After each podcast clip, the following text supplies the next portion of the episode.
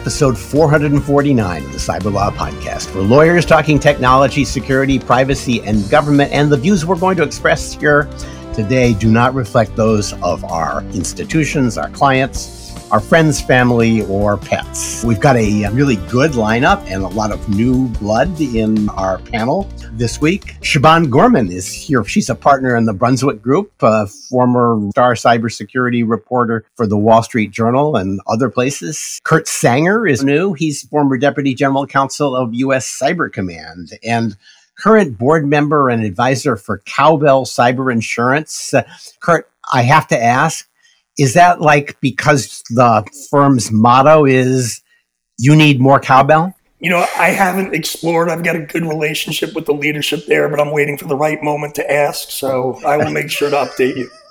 All right, sounds good. And Sultan Meghji, uh, who's a scholar at the Cyber Policy Initiative at the Carnegie Endowment for International Peace. Jordan Schneider is on because we're going to talk tech and AI, and he just can't stay away.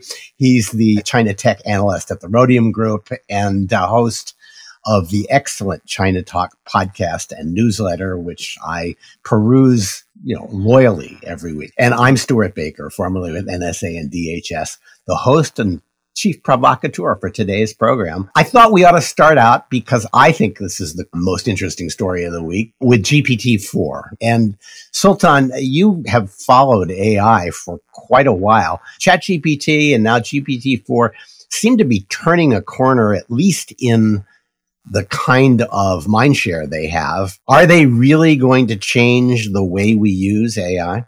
I mean, the short answer is yes, even though I would argue it's not AI. They're large language models, it's natural language processing. The, the interesting thing about this moment in technology is because of the last few decades of increases in computational capacity, plus our ability to hook different data sets together, mostly through the search infrastructure of Google and others, we now are at a point where use cases around these kinds of systems are becoming incredibly tangible and straightforward. And this very generic kind of human like interface that's being provided makes it very easy for someone to sit down and kind of without the bounds of understanding programming or technology in the slightest begin to extract value from technology. That's the new and interesting thing and we are seeing all sorts of fascinating uses of it. I, I do hesitate though to call it ai yeah the one that got my attention was somebody did a basically a notebook sketch of a website he wanted mm-hmm.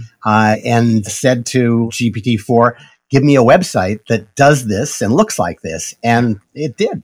Yeah, and it's and it's doing far more than that. I mean, obviously we've heard about it passing the bar. We've obviously seen you know some of these other things. There's there's an entire new category called Hustle GPT that has made the news over the last couple of days, where young people are basically saying, "Okay, ChatGPT, I want to have a business that looks like X. Design and build it for me." And every single one of them made a dollar within 24 hours and that's kind of a fascinating and, and, terrifying thing. Now, we're not talking billionaires just yet, but certainly if you remove the need to be you know a technologist at all from creating value from technology it does change the nature of of how this operates. You know at some point economists are going to start wondering if 2022 or 2023 was where we fully decoupled economic output from number of people in the workforce. That's kind of where i see this going because it's just radically increased the the ability for people to get stuff out of technology. Yeah so, and we have no idea who's going to lose their job because of this. Although the the well, expectation is, it's it's I'll, people like us.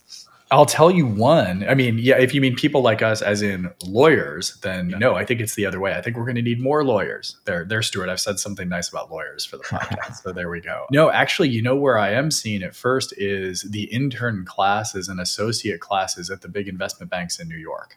That uh, is yeah. that is the first place place we are seeing like a significant decrease because now that we have less people in the office, there's less need for coffee, and now we don't need to have a bunch of 23 year olds writing memos that uh, that ChatGPT can write with uh, with a two sentence prompt. I thought they, they they basically did the spreadsheets, and those two you could probably get ChatGPT. Well, I mean, is that are we going to talk about the banking crisis now? Because And do you think that the banking crisis has something to do with the uh, lack of proper spreadsheets?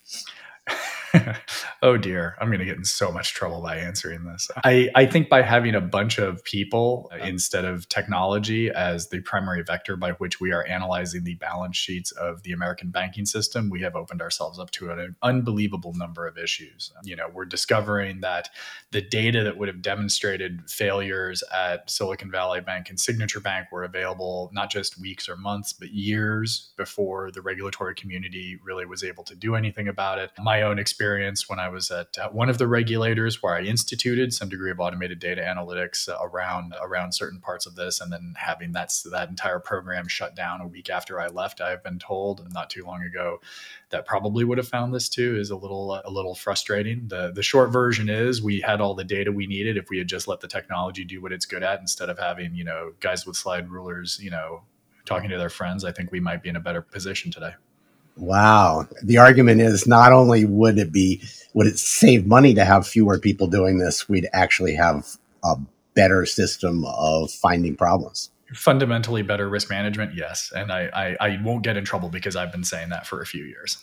Okay. So let me ask Jordan, because this is a, a, China story. Baidu rushed out Ernie to show to people, and they, they were so worried about it that they didn't actually do it live, although they let some people work with it live afterwards. And that took some of the sting out of it. Jordan, do you think that this is going to be another AlphaGo moment in China where people say, oh my God, we're just way behind?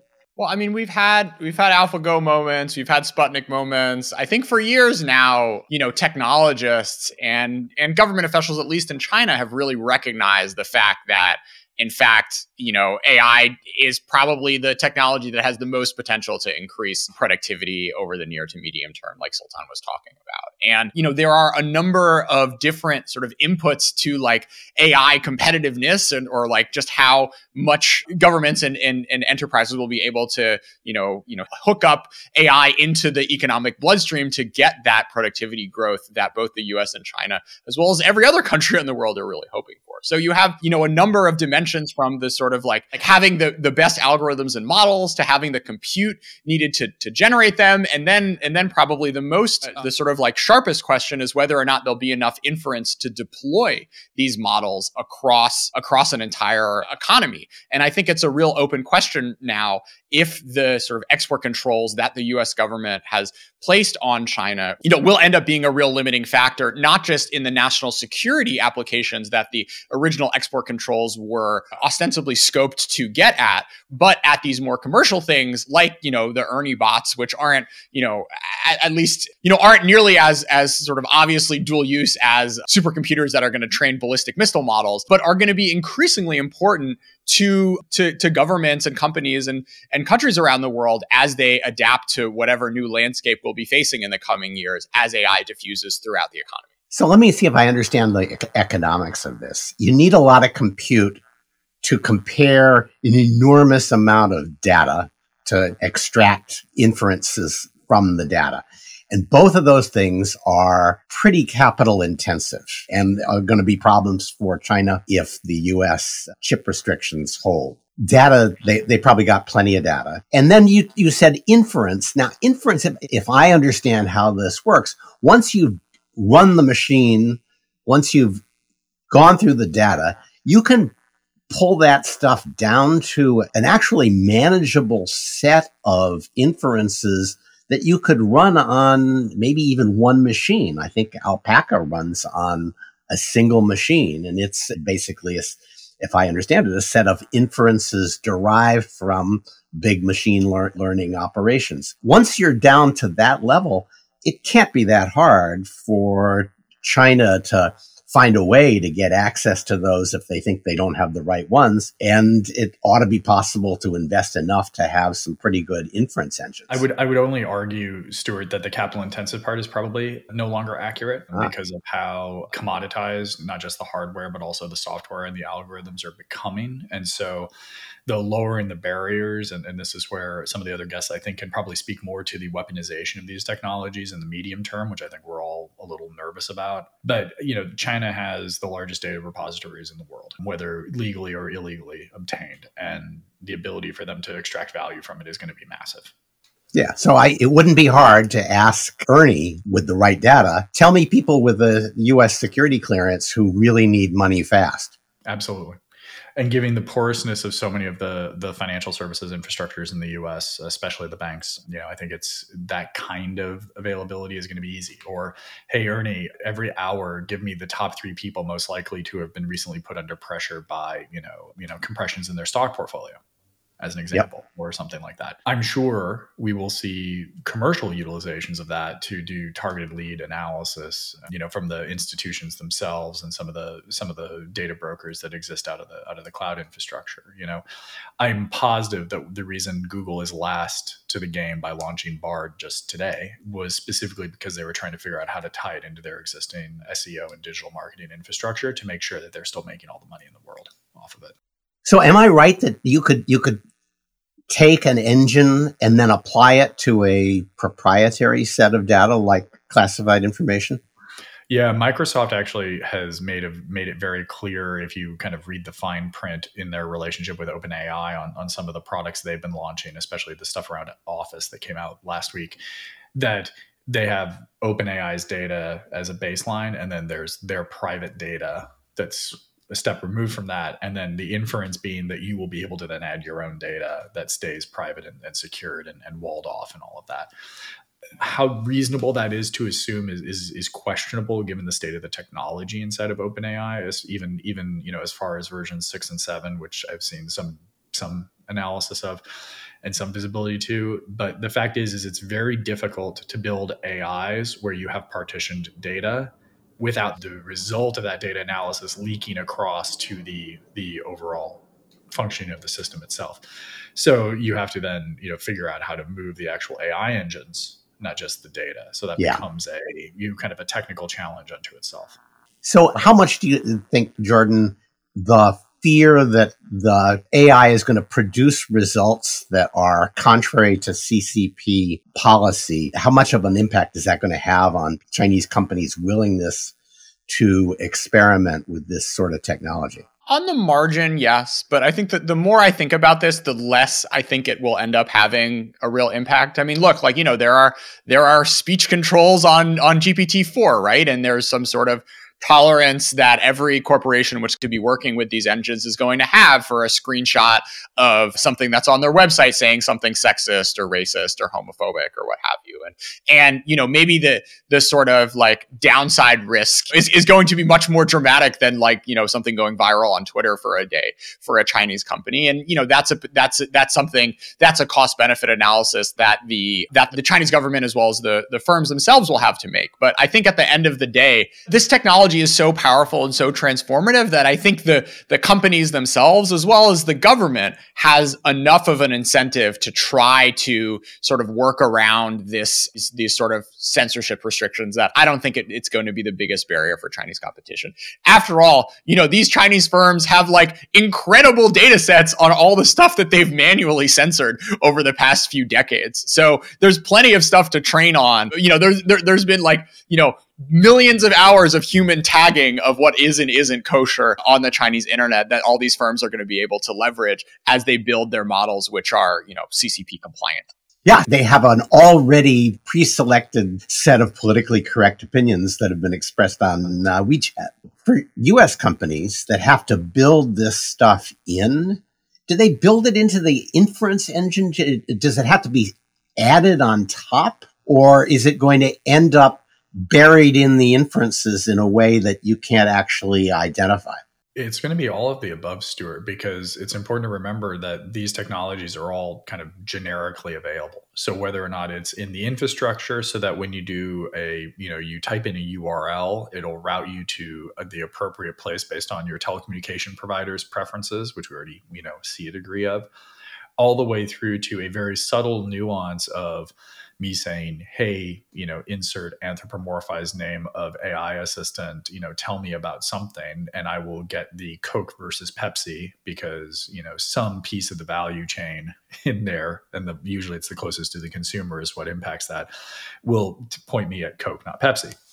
Which is disappointing because I actually prefer Pepsi. There you go. Data for the Chinese. It's important for them to know that one. And it's going to be all of them, and it's going to be all of them at once. And it's going to be absolutely fascinating over the next few years to watch the fights between them happening at the technical layer. So I will be on my phone using app A and I will get a recommendation of a, you know, going down one path and I will be at my computer, I will be using a different app and I will get, get a different recommendation. So I'm sure we've all been in that situation where you're trying to think of somewhere to go for dinner and you're, you're looking at your phone and then you're squinting and you're like, okay, that place looked interesting. You go, you do the exact same thing again on, a, on, a, on your computer and you get a different result or that restaurant doesn't show up, right? We're going to see that cognitive dissonance continue and it's going to become hopefully quite meme worthy over the next few years as these fights amongst AIs trying to get our dollars, you know, continue to extend. Yeah, and quite credibly, Siri is going to say, I'm sorry, but you know, Alexa is lying to you again in, her exactly. usual sociopathic way. yeah. And at some point, you know, that's going to I mean, you can you can just imagine the commercials, you can just imagine the memes, you can just imagine, you know, you know, a, a that that current very hip meme with Nicolas Cage and, and Pablo Pascal, you know, with the music playing, you know, and, and it'll be, you know, one AI assistant is one and the other one is the other. But frankly, as we've seen with the streaming wars, and I would actually draw a comparison comparison here. It's not that there is going to be one AI assistant to rule them all. We'll use them for different things, right? Yeah. You know, I might use one for my musical preferences. I might use one for cooking. I might use one for travel. And it's going to come down to a, an evolution of digital brand identity and digital brand preference, you know, for all of us. And it's just going to be kind of annoying on the capitalist side on the authoritarian side, it, it systematizes and automates information control far more aggressively than what they can just throw people at. And that becomes, I think, a little more terrifying because if, let's say, you are in Africa and you are curious about something, it will be far easier for the Chinese owning the telecommunication lines or the handset that you're holding to limit your ability to see things that they don't want you to see. Yeah. All right. So this is going to be a wild ride. Very exciting it's it's like investing in crypto, man. It's going to be up and down every day of the week for the for the next twenty years. But you know, it, at least you know it ends in bankruptcy and and civilizational collapse, as always. All right. I, I was going to ask one last question for Siobhan, and I think this has to do with the lying problem. It, it seems to me that this is a threat to, to actual journalists, or at least people who are journalism adjacent in a very real way, the, the, the, people who write reports, because it's perfectly well written and handles pretty sophisticated questions. It's just that it still hallucinates. And as long as that happens, people are going to be reluctant to deploy it. But do you see this as a, a, a threat to an already threatened profession? I mean, I guess at some level it could be, but it would have to be applied quite differently. I mean, as just out of curiosity, I, you know, typed into chat, it was just ChatGPT at the time, you know, what are the implications of the Silicon Valley Bank collapse? And the answer I got back was there's no evidence that this bank will collapse. And it goes on to the oh, implications oh, yes, if it were to collapse, right? Because exactly. And so, uh, you know, I, I think that, and, and this will sound mildly defensive of reporters, but I think that reporters actually dig up new information, and it, you're not just going to find it somewhere on on Google or just on the internet in in various corners. You know, reporters actually do real work and go and have conversations and you know unearth facts that didn't exist before. So I think that the sort of wrote maybe like you know earnings reports, things that are based off of press releases. Obviously, you could have a more updated version of ChatGPT that wasn't stuck in last year, and it could do some of that, I suppose. But I think that we're a long way way off from having proper journalism be completely replaced by AI. Well, maybe. Although I, you know, as Sultan said, you can if you can ask AI for the ten banks most likely to fail based on the data of the last five years, that's a way of finding facts that might otherwise not get found. Yeah. And I think that actually, as a reporting tool, it could be fantastic, right? Because you could have that sort of access to information that you might not have had otherwise. And, you know, I think that the democratization of AI, which is kind of what you're seeing here, could actually be a boon for a whole host of different types of occupations, right? Just that you can unearth information in a way that you you couldn't otherwise. And it is more accessible to sort of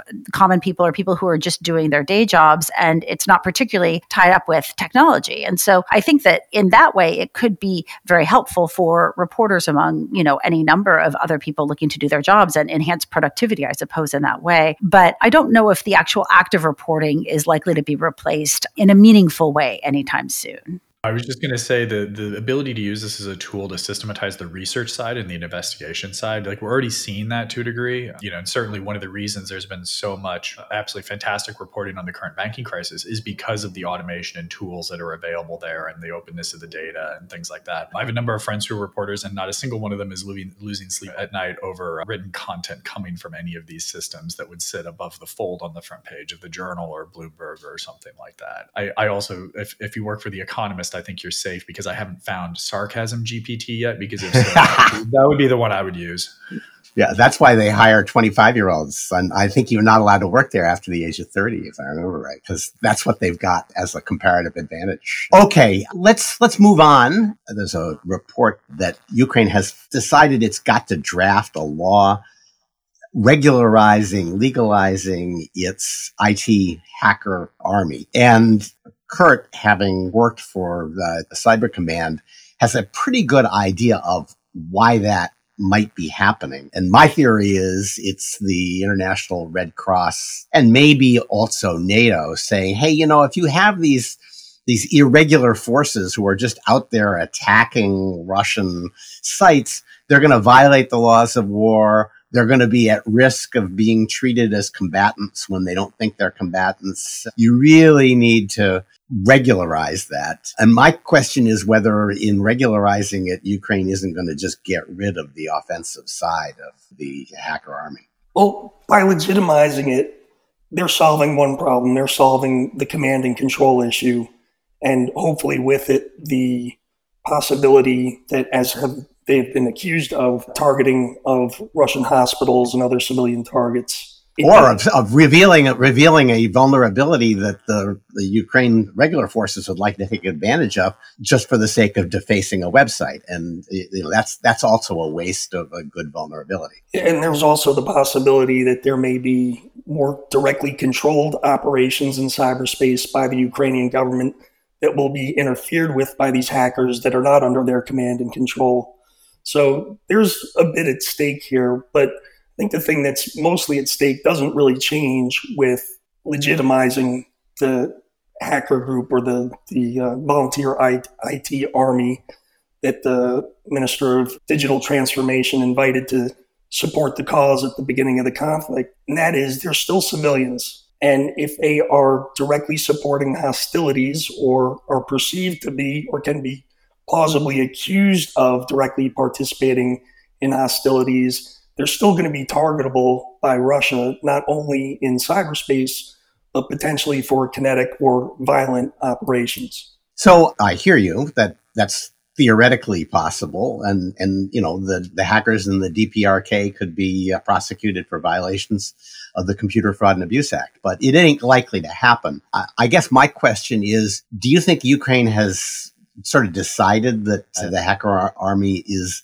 not really worth the the raised eyebrows and awkward questions that they get when they go to NATO? That's a possibility, and they want to maintain NATO's favor and all their Western supporters' favor. I do think that there is some other motive to do this, and that could be that yes, I don't think from a pragmatic standpoint, certainly there are hackers in the United States and Western Europe that may be supporting the IT army or consider themselves part of it. But on the other hand, there may be those in Moldova and Poland and other NATO nations that border Ukraine that may be supporting, and Russia may target them and claim that they're being attacked, so to speak. You know, with Cybercom, if you say attack and it's not a real use of force attack, we owe at least 10 push-ups or five dollars in the in the penalty jar.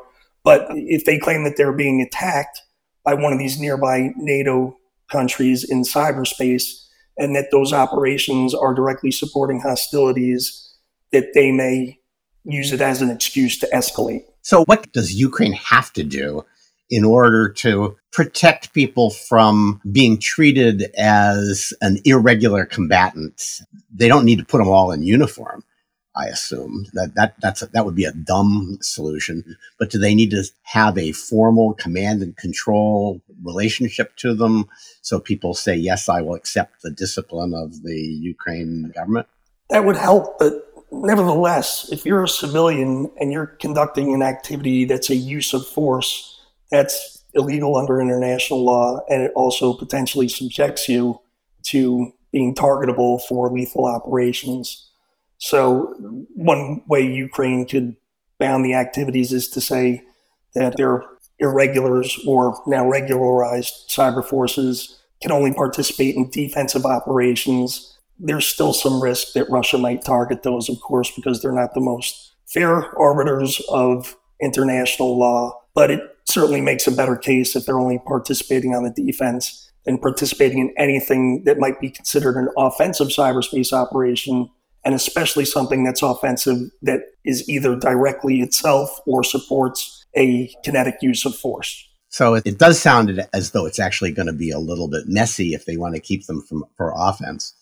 That they might have some problems on defense, but they won't have problems from NATO on defense because Estonia does this, and the U.S. may end up doing something like this too. You know, finding a way to bring civilians in, at least on an emergency basis, to, to handle defense. So I suspect when this is all said and done, we're going to see that there's a gradual decommissioning of the, the army because I, I think there's also questions about how effective it's been on its own. Sure. And the thing to remember also is that this invitation was made at a time that I don't think anybody expected that the defense of Ukraine would go this well. And so right. any ounce of support that Ukraine could gather at that point was very attractive. Even if they were being successful right now, there are other successes they have that may mitigate against the need for a volunteer IT hacker army. Right. It's a way of, of solidifying support. Everybody knows that if, if you say I support something, that's one thing. If you say I support something and give the cause $5, you're more committed. And this is a way of getting a lot of committed Western support for, for Ukraine. And that worked too. Okay. So the Biden administration has not been slow to move out on its notion that we need more regulation and we maybe need more liability for uh, cybersecurity in cyberspace. And the latest target, which uh, you know those of us of you who listened to our interview with Chris Inglis have already heard, is cloud security. Siobhan, a lot of stories, a lot of talk about the need for cloud security regulation. It was a little less clear to me that there is cloud security regulation in the future as opposed to cybersecurity regulation for the cloud, if that makes sense.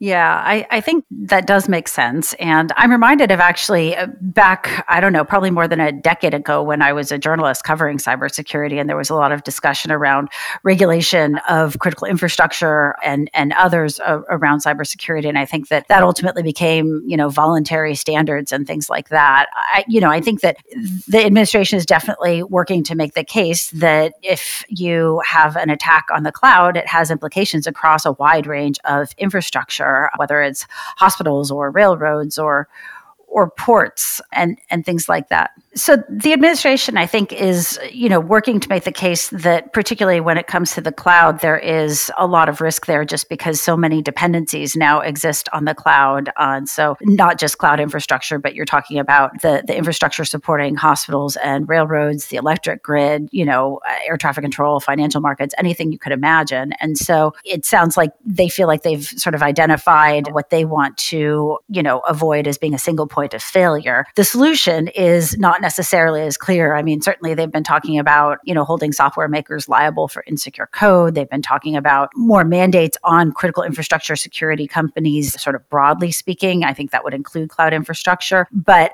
we haven't seen a ton of detail around what that would actually look like. And if history is any guide, it's just going to be very hard to figure out what that should be because regulating in a technology space that is constantly evolving is just, it's a very challenging thing to do well. And And so it's very easy to do badly. And I think that, you know, hopefully the administration would like to avoid bad implementation of technology regulation. So I, you know, it's it's a real open question what that's ultimately going to look like. I thought it was pretty clear. They keep talking about the importance of regulating for cybersecurity, but what they really want to do is I think two things. One, one they want the cloud providers to stop charging for things they consider basic cybersecurity services like logging and, and the like. Yes. Because they've already been burned by people who didn't have logging enabled because it was expensive. And then when they wanted to, to figure out what happened, they didn't have the logs. So that I, I think is clear. But the rest of the stuff is they're really concerned that bad guys are using US cloud services to to run attacks on US cyber infrastructure. And for that, it's really not about cloud security. They really just want to say you need to better know your customer process, which makes it a little hard to show up with a credit card and have a, an instance running in five minutes because now suddenly you're going to have to go through a KYC process. Those are the two things that I see coming. And maybe there'll be a kind of best practices package in which you can't leave any of those services off the most basic set of services you sell to your customers if you're a cloud provider. That all sounds, you know, I, I KYC will be really painful and for all of us, I suspect. The other stuff probably raises the price a little and it's a little unclear what the regulatory authority is because, you know, yes, they can say, well, we won't make you FedRAMP, we won't treat you as FedRAMP eligible. And I right. think that Baidu, which provides cloud services in the United States, will say, yeah, well, we weren't thinking you were going to be using our services anyway.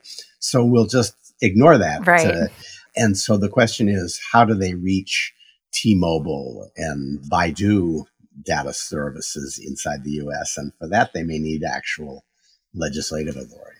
Yeah, I mean, obviously, for those that contract with the government, the government's going to have more leverage, and they can probably get, you know, a good proportion of the the cloud providers just through that. But you know, there are always going to be components of of the cloud that obviously aren't necessarily sell, selling to the government. They're going to have much less leverage there, you know. And I do think that it will be interesting to see how they implement sort of the requirements around cloud providers, you know, saying that you need to confirm the identity of your users and things like that just because it's it's always a little bit different when you're talking about identity on the internet. Yeah. All right. Sultan let's go back to china. They you know china is nothing if not good at finding ways to project power or at least to to say you did this to us so we're going to do it to you. And they have been warning the dutch government about consequences for joining the US decoupling move over chip building software or machines. And they've been doing, I, I, this seems dumb to me, but they're, they're doing it. They're, they're really clamping down on people who put undersea cables through the South China Sea in the absurdly overblown set of seven dash line claims that they make for the South, South China Sea, but which they, you know, probably can enforce against most of their neighbors. And so people are, as far as I can tell, starting to say, well, maybe we need to build our cables way out farther east into the Pacific in order to avoid Chinese demands for permitting. I don't know about you. That one struck me as self defeating because, you know, if you're China, you should want all those undersea cables as close to you as possible so that if you ever want to do something to them, it's easy to do, including pull them up and put them on one of your new artificial islands and start listening to them. It's really interesting. Let's talk about the the undersea cables because you know we all know there's only a finite number of them, and you know they're kind of structurally you know centralized and all that. That that makes it interesting. I'm fascinated that they didn't that they didn't want them closer for exactly that reason, as well as surveillance and a bunch of other stuff. It does, to me, though, signal a shift. And I'd be curious what Jordan thinks about this. Like, like it does, I think, to a degree, single, signal a shift from where we're flexing our muscles on South China Sea to it's ours and we're going to tell you what to do. And this is almost like a test to see if they can get away with with pushing that a little bit. So, yeah, I suspect they're regulating you know, like that old joke, because they can. And they can make it stick for sure right? Oh yeah, absolutely. Uh, yeah, just, that's that's not the issue, right? yeah. I think I think it's the fact that they're doing it is the interesting part, right? And similarly to the Dutch issue, like they can absolutely enforce a ban on selling, you know, last generation and mediocre chip manufacturing and design technology to the Dutch. But like, I don't understand why that's even a thing. Like, if the Dutch really want to get into chip making, they, they come to the US like everybody yeah. else. So I think in both cases, it's almost like knee jerk activity from the PRC that doesn't quite make sense to me. And in yeah. both cases, I think they're hurting themselves medium and long term because these are exactly the kinds of technologies and services that are going to define this next generation of great power competition not can we regulate or can we you know annoy an underwater european nation so i have to say you know i find that US allies are just a complete pain in the neck all the time. And the commercial pressures not to do things that are in our national security interest are also a pain in the neck. But it makes you realize that it's a kind of advantage for the US that we have badly and reluctantly learned how to accommodate all of the very parochial interests of the companies and the other countries that are along for the ride with us on some of this stuff.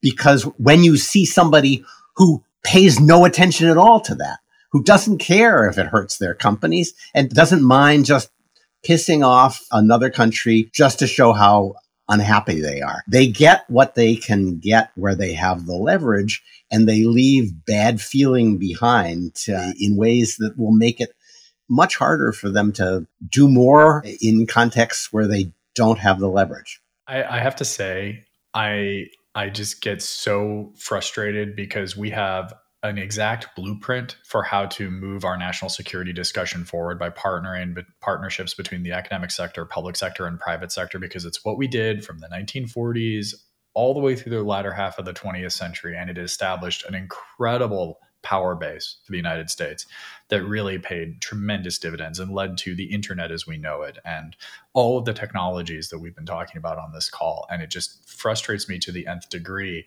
that we don't think about it as a fundamental strategic power that we have that we can then extend and do more with instead of having a bunch of, and forgive me for saying it so aggressively, but a bunch of 80 year olds who have no idea how to change the ringtone on their iPhone, thinking about how do I get through the next three years so that I can die quietly. I'm just really tired of us not thinking about the century and instead of thinking about what gets me to the next election or what gets me through whatever this idiotic news cycle is because things like ai things like cyber things like financial services these are how we won the last century. And why aren't we just double clicking on that and making sure that we're investing more in it? It just utterly drives me crazy. Sorry i'll get off the soapbox now. This is just like my daily life right now and it's really annoying me. All right so one more regulatory thing that, that I just I'll ask Siobhan again. The SEC has cyber incident reporting rules. I know that this, you know, every time somebody has to report, they call you up and ask you to help them. Uh, so uh, you've got to have mixed feelings about this. But you know, the the SEC uh, is uh, they've gone from catatonic to hyper aggressive in this area, and now they have decided they want to apply a 48 hour rule for broker dealers and other people who I, I, you know, with my limited experience, think of as more tangential to SEC regulation than most companies. What are you hearing from people about the likely impact of this rule if they finally adopt it? Well, I mean, yes, you're right. The SEC has really jumped in full force. Again, I think it was probably 2011 or so when they first took their foray into this area. And all of a sudden, in the last year or so, this is something that they've really decided is, is their area of activity. In terms of the 48 hour rule, I, I do wonder how that's going to be implemented. I mean, in, in any cyber incident, as, as you well know, there's a big discussion around well, when does the clock start? When do you actually know something significant about an incident? When can you even confirm that you've had a cyber incident? And so I think that there are going to be, you know, I mean, probably far more legal discussions about when exactly yep. that the clock starts, so to speak. But 48 hours, I mean, you don't know anything after 48 hours in one of these situations. And so I do worry it's going to be putting companies in a position where they're just kind of saying whatever they happen to know and then almost seeming to reverse themselves, even though it's not like they don't have control of the situation. It's just that they're sort of at the very beginning of fact finding. So, I, you know, I don't know exactly sort of what the intent is behind these really, really restrictive timeframes, but it does, I think, increase a lot of pressure on organizations to provide information that's going to, by definition, be at best half baked. Well, as long as it's not public, you can provide half baked data and, yeah. and, say this is half baked. But yes, I think we're going to see years of corporate boardroom dramas in which at a crucial moment relating to the breach the lawyer stands up and looks at his watch and says okay i'm going to call it. Yeah. That's the point where they, they say okay we've got an incident. We got 48 hours to report. But i, yeah. I think a lot of the concern about that from companies comes from the fact that it used to be this was all about public disclosure. It's not. And so if you don't have to publicly disclose, 48 hours is as good as any. You, later you take it back or you elaborate on it. That would be my guess. Uh, but maybe, maybe I'm yeah. The only thing though is there are concerns in terms of what you're saying publicly versus what you're saying to regulators. And especially if you're looking at a ransomware situation, companies often just really have no idea what is going on. And they're often saying, you know, there's a system disruption or something. Mm. And so if to, if, if, if that's enough to report to a regulator, fine. But I do think that companies are going to be in this really tough situation where they feel forced to report something to regulators. And then they have this question about, well, is there a delta between what we're saying publicly and what we're saying to regulators? If so, what's the risk in that? And do we need to then say publicly whatever we're saying to regulators because there's further legal risk down the line? And so there's a lot of interdependencies here that I'm not, we'll appreciate them, I guess, as, as, as these things ultimately are implemented, assuming they are. But I do think that there are going to be a lot of complexities around something as tight as a 48 hour time frame. Okay, so this is actually TikTok week in Washington. CFIUS has finally said to TikTok, you have to divest, find another resolution. We're not going to approve your plan, as I understand it. So they have a limited time, and there's an obvious legal hammer, although one that they beat in a preliminary injunction under Trump when they had a lot more public support, or at least uh, bien pensant support. So they face that.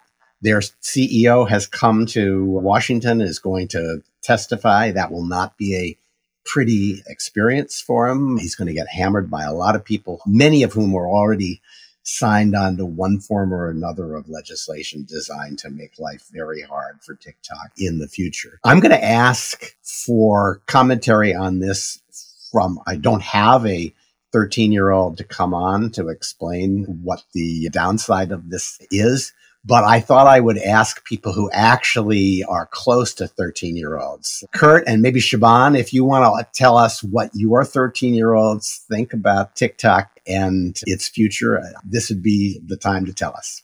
So I have two teenage TikTokers in my household, and I'm not so worried about what they're thinking right now, but about the long term civics lesson they're, they're going to learn from a potential ban. They're learning, well, one of them is learning about the First Amendment as we speak, and she may see a very public lesson very quickly on something that runs counter to our free speech values. So it's not just the immediate issue, but the long term reflections that Americans have about this and what the next ban might be applied to that I'm most concerned about. And keeping two teenagers happy, of course. Right. Oh, it's obvious who, who comes next. It's Elon Musk. Uh, Siobhan, your daughter? Well, I have I have a very deprived twelve year old who I ah. think it, really on a daily basis is asking me why she doesn't have a phone, but uh, she does have a healthy dose of skepticism about social media and its safety for children from me. And so, actually, she keeps assuring me that she's not going to use when she gets this this mythical phone that she really really wants and is being deprived of. That she's not going to use social media because she understands that there are all these safety risks. So we'll see if that ultimately is is true but we we've we've so far been able to shield a rather unhappy child from from the uh, the likes of TikTok and others. Yeah, Siobhan, I'm going to need your notes. Yeah. Siobhan, just hold out six more months and then you'll have a sort of custom chat bot, which will be far exactly. more entertaining than anything her friends could ever, you know, message her. So there we go. There. there we go. all right. A complete fake set of friends telling her all kinds of, you know, uplifting things. exactly. what more could you ask for? Yeah, exactly. I know I could have I certainly could have used it when I was 13. All right. I just wanted to talk about this story because it is so remarkable. It's the story of 18F. And I will say 18F is a, it's like the US Digital Service. It's a bunch of people who came to the Obama administration from Silicon Valley to rescue the US government from its completely hidebound and incompetent IT infrastructure by revolutionizing the way websites are designed and IT is deployed. They became part of GSA. They actually started charging people for their services. And now it turns out that some of the stuff that they did was, uh, well, it, it's, it's like the worst of Silicon Valley in every respect. Kind of a contempt for the rules and a contempt for people who disagree with them politically. So 18F was in charge of designing, as I understand it, login.gov, which is how you would go online and identify yourself to a particular agency. And NIST had set the standards for that, where people really wanted to know that they were dealing with the person that said they were logging on, that you would actually do a biometric check. They would hold up their ID to the camera, and then they would, at a later stage in this process, they would demonstrate that they their face matched the ID and that their face was alive. And it turns out that 18F just ignored that. They decided I suspect they read all the BS about how facial recognition is racist. They said, well, that's racist. We let's not do that. And they just didn't do it, even though they were required to do it in the specs of the people who were asking them for this service. They didn't do it for a year. They didn't do it for a second year. They finally got caught. They admitted that they weren't doing it. And then they immediately had GSA produce a quote unquote equity statement that said, oh, well, all this face identification stuff, it has demographic impacts on African Americans. You know, we're not going to deploy that until we can actually demonstrate that it doesn't. I read the study. I remember reading that it was a couple of years ago. They said, we did our own research. They never cite the research. They never published the research. I don't believe they did their own research. They cite the NIST research. The NIST research says the exact opposite. They said this will result in more false negatives affecting African Americans who are trying to log on. What NIST says is there are actually more false positives in a, in a very limited number of them, but more false positives for African Americans and generally people with darker skin, which means that there are actually more people who are going to be approved under the identity check than probably should be. And you might say that's a bad thing, but you can't say that it's a racist thing that uh, more black people who are faking their identity will be approved. There's no indication in at least the NIST analysis that black people will be turned down disproportionately when they try to identify themselves. So as far as I can tell, just blatantly wrong and maybe blatantly a lie. But they use that then to intimidate everybody to say, well, I'm sorry, we, we, you know, we're not going to give you this because, you know, would be racist. And finally, only when they were caught and it was revealed that they'd never done it, and had, if it had something to do with equity, they didn't say so for two years. And meanwhile, they've they charged people ten million dollars for this service. They're saying, well, you know, it cost us more to, to provide the service than that.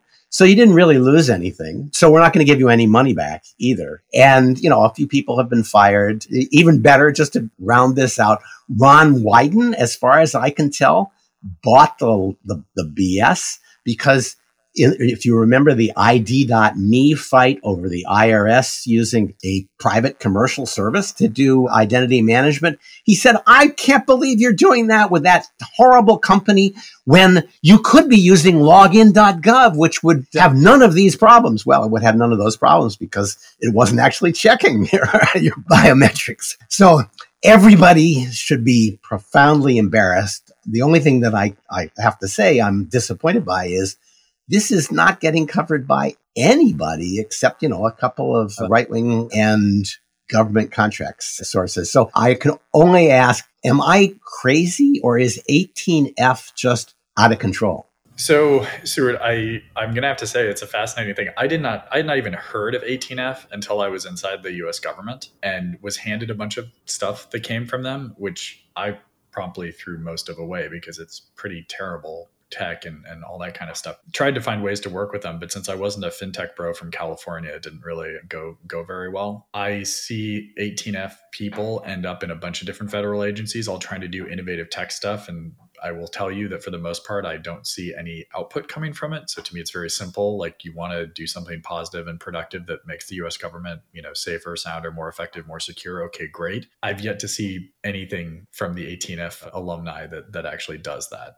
There's amazing yeah. innovation happening across the U.S. agencies. There were a bunch of amazing people who've really learned how to do great stuff. I don't see 18F contributing to it too much. So. Yeah, I, I think throwing away the rule book is is the easy part and it's not the part you're supposed to be proselytizing. You've got to find a way to achieve the same results in a more streamlined fashion. But yeah, this is unfortunately what happens with a lot of, of great ideas from people who come to Washington and think, well, there's a, just a bunch of stupid rules. We'll just get rid of them. And then they discover that those stupid rules are there for a purpose. Even if they are dumb, even if they're way over designed, you can't just ignore them. You have to find a way to achieve the result without all of the delay and the friction that they produce. So anyway, I have to say it, it it's it, it feels like a much deserved comeuppance and maybe more comeuppance is deserved. Which brings me to the the last story, comeuppance. Jimmy Dolan, the Madison Square Garden owner, is you know, I can't even say doubling down on stupid because he's way past double. This is the guy who runs the Madison Square Garden and decided he didn't like lawyers who had sued him and they were never going to see another hockey game at the Garden. And so he got a bunch of face recognition stuff, ran it against the pictures on all the websites of all the firms that had sued him and kicked those people out. He got sued because, well, he, he got sued because they were lawyers, but it turns out that he has a liquor license and he can't refuse service to people on that basis. So now the liquor authority is on his case. And of course, because he's got you know, daddy issues that only Donald Trump would appreciate. He's decided to, to attack the liquor authorities by investigating them as they investigate him. He hired investigators to go after the investigator who's going after him. Kurt, I assume you're a Knicks fan or this because this is why you're following this, but is there anything to justify what Dolan is doing here, or is he just going to get hammered? So I, I, was raised a Knicks fan, but abandoned them in the mid '90s, around the time that James took over the team. And uh, having said that, I will plan to never go to the Madison Square Garden or Radio City Music Hall or any of other venues again. I assume my yeah he, will he'll solve that problem.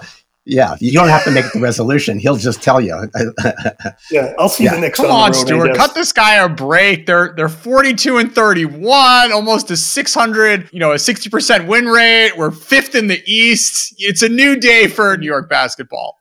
Um, all right, all right. Uh, well, I'm, they, I'm sure we know. can get Julius Randle on the side of a on the side, you know, to endorse a law firm or something, and maybe he'll be able to sort it out for all of us. Even a blind pig finds an acorn now and then, and you know, the New York Blind Pigs. As far as I'm concerned, that'd be a great name for a for a pro team. So I think the headline for the whole affair is billionaires may use technology to smite their enemies. Just as many of them have used money to do the same throughout history. So it's another avenue of approach for them. But I do commend Jimmy Dolan for a little bit of restraint because he has not used the technology, the facial recognition, to locate five basketball players who can win an NBA playoff game. So he hasn't proliferated yeah. yet. We'll see this. Yeah, once we get out of the first round, then we'll maybe have another conversation. Fair enough. okay, uh, we're, we're we're coming to the to the, the, to the end, but I have an errata session or a response from a listener, Simson Garfinkel, sent me a note. He said, you know, in episode 448, you asked how did that priest data, priests who were on Grindr and other services, how did that get de-anonymized? And he said, well, eh, as the New York Times and others have documented, it's possible to get high res location data for app users. If you go to the, you know, you get app user data from advertisements, you can follow them around during the day. And then you find where they spend their time at night.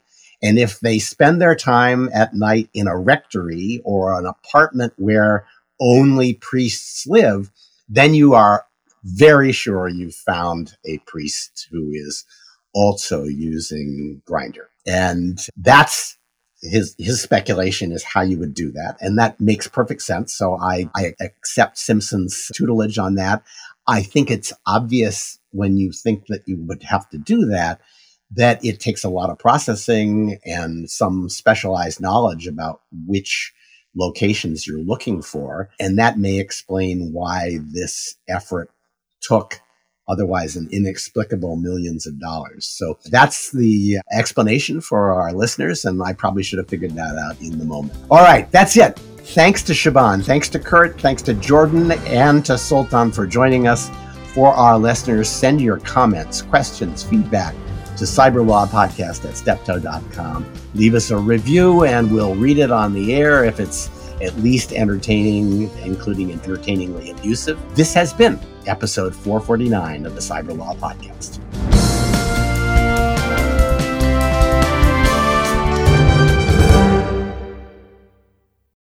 There, Stewart, I've said something nice about lawyers.